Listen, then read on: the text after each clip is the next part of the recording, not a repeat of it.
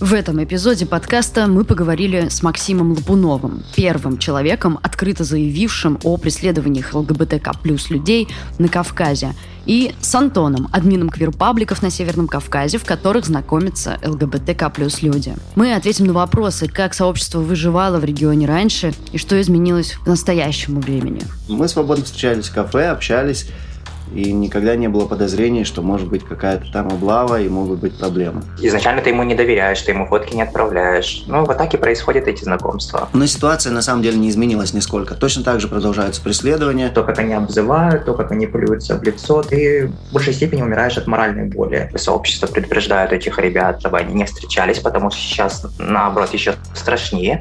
Возможно ли, что это последний эпизод, где мы можем открыто говорить об ЛГБТК плюс людях? Мы поговорили с юристом о новом законопроекте о запрете пропаганды нетрадиционных ценностей и разобрались, что будет впереди.